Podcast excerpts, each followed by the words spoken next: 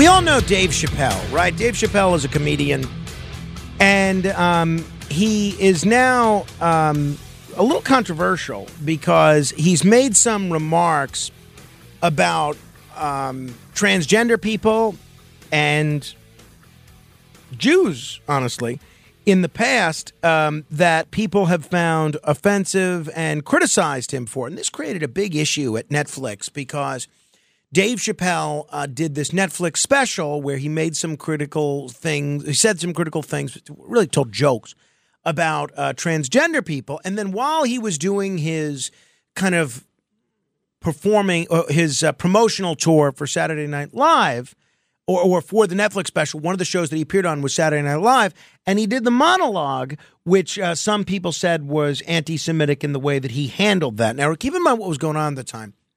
He what what was going on is Kanye West was under fire on almost a daily basis for legitimately being anti-Semitic and and doing things like praising Hitler and uh, dining with Nick Fuentes and and all sorts of every day was a different anti-Semitic thing that Kanye was doing. So that was in the that was the context by which Dave Chappelle was making these jokes. If they're black, then it's a gang. If they're Italian, it's a mob. But if they're Jewish, it's a coincidence, and you should never speak about it. I don't want y'all to get mad at me. I'm just telling you. I've been in Hollywood. It's a lot of Jews. But that doesn't mean anything. You know what I mean? There's a lot of black people in Ferguson, Missouri. Doesn't mean we run the place. And I hope they don't take anything away from me, whoever they are. And then uh, one of the things that he said was basically that, um, uh, you know, he was saying to, to, Kanye, that's how you do it, and apologized for any remarks that were considered anti Semitic. Well, now he uh, now has, he, he's standing by uh, his views on transgender issues in his latest Netflix special while he's expanding his repertoire to make jokes about the disabled community. And a number of people in the disabled, disabled community are upset. Uh, we don't have the audio of the remarks that he's made about the disabled community, but he basically says, I love punching down.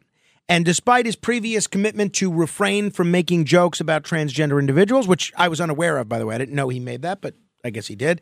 Chappelle revisits the topic within the first 12 minutes of his hour long special, The Dreamer. If we can grab any of this audio, I'd love to get some of it. Uh, but his this is his seventh exclusive feature for Netflix, uh, which premiered on New Year's Eve. So, for instance, since we don't have the audio, I will do my best. I'm not going to do a Dave Chappelle impersonation, but I'll read you what he said. If you guys came here to this show tonight thinking that I'm not that if you guys came here to the show tonight thinking that I'm going to make fun of those people again, you've come to the wrong show. I'm not effing with those people anymore. It wasn't worth the trouble. I ain't saying blank about trans people. Maybe three or four times tonight, but that's it. And then he fulfills his promise to include more members of marginalized communities and materials. He says, I got a whole new angle. You guys will never see this blank coming. I ain't doing trans jokes no more. You know what I'm going to do tonight? Tonight, I'm doing all handicap jokes. Well, they're not as organized as the gays, and I love punching down. In one instance, he recounts meeting the paraplegic North Carolina politician Madison Cawthorn. Then I just walked away. I wanted to see me do something he couldn't do. I skipped. Uh, and a lot of folks in the trans in the uh, trans community are upset. A lot of folks in the Jewish community are upset, and now a lot of folks in the disabled community are upset. And I look at the controversy here, and I just think, is uh, this is not a professor giving a collegiate lecture. This is not someone writing an op ed for the New York Times. This is a comedian who has one goal to make people laugh. My view is that sometimes comedy is offensive. Sometimes it's offensive. But the operative standard should be is it funny? And there's a lot, I haven't seen the special, so I can't judge, but there's a lot of people that find David Chappelle funny. I mean, it makes no sense to me why so many folks get worked up over the jokes a comedian makes. It's like they live to be offended. since the dawn of time, I would venture since the cavemen, folks have probably been saying things that a lot of folks find offensive in order to make others laugh. Now, look, I, I, it's terrible if you're a member of the uh, disabled community and you're hurt by this. But I think, I, there's a lot of things that you could say about me that are not favorable. I'm short. I am um, of Italian descent. I am, you know, a, a bit overweight. And I have laughed at jokes at the expense of all of those people before.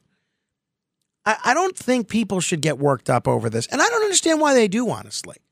It's um it used to be you either watched a comedian and you laughed or you didn't. You didn't run to uh, start calls to boycott Netflix and to demand that he be fired and get articles written. So I, I just don't get it.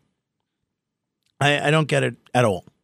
So, and then there are some trans jokes that the uh, article in the San Francisco Chronicle chronicles as well.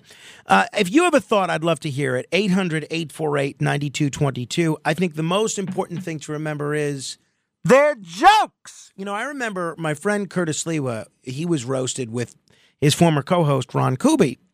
And um, Jeffrey Gurian produced this roast, and he was the roast master. And uh, they did a few roasts, and this was one.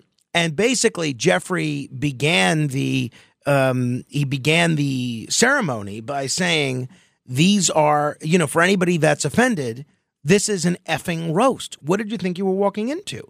If you at this point are familiar with Dave Chappelle, that you might want to watch his comedy special, you know that he's going to say things that irk people black people, gay people, transgender people, in this case, disabled people. What's the big deal? I don't mean to sound callous to anyone that's offended by this, but the guy's a comedian. Chill out.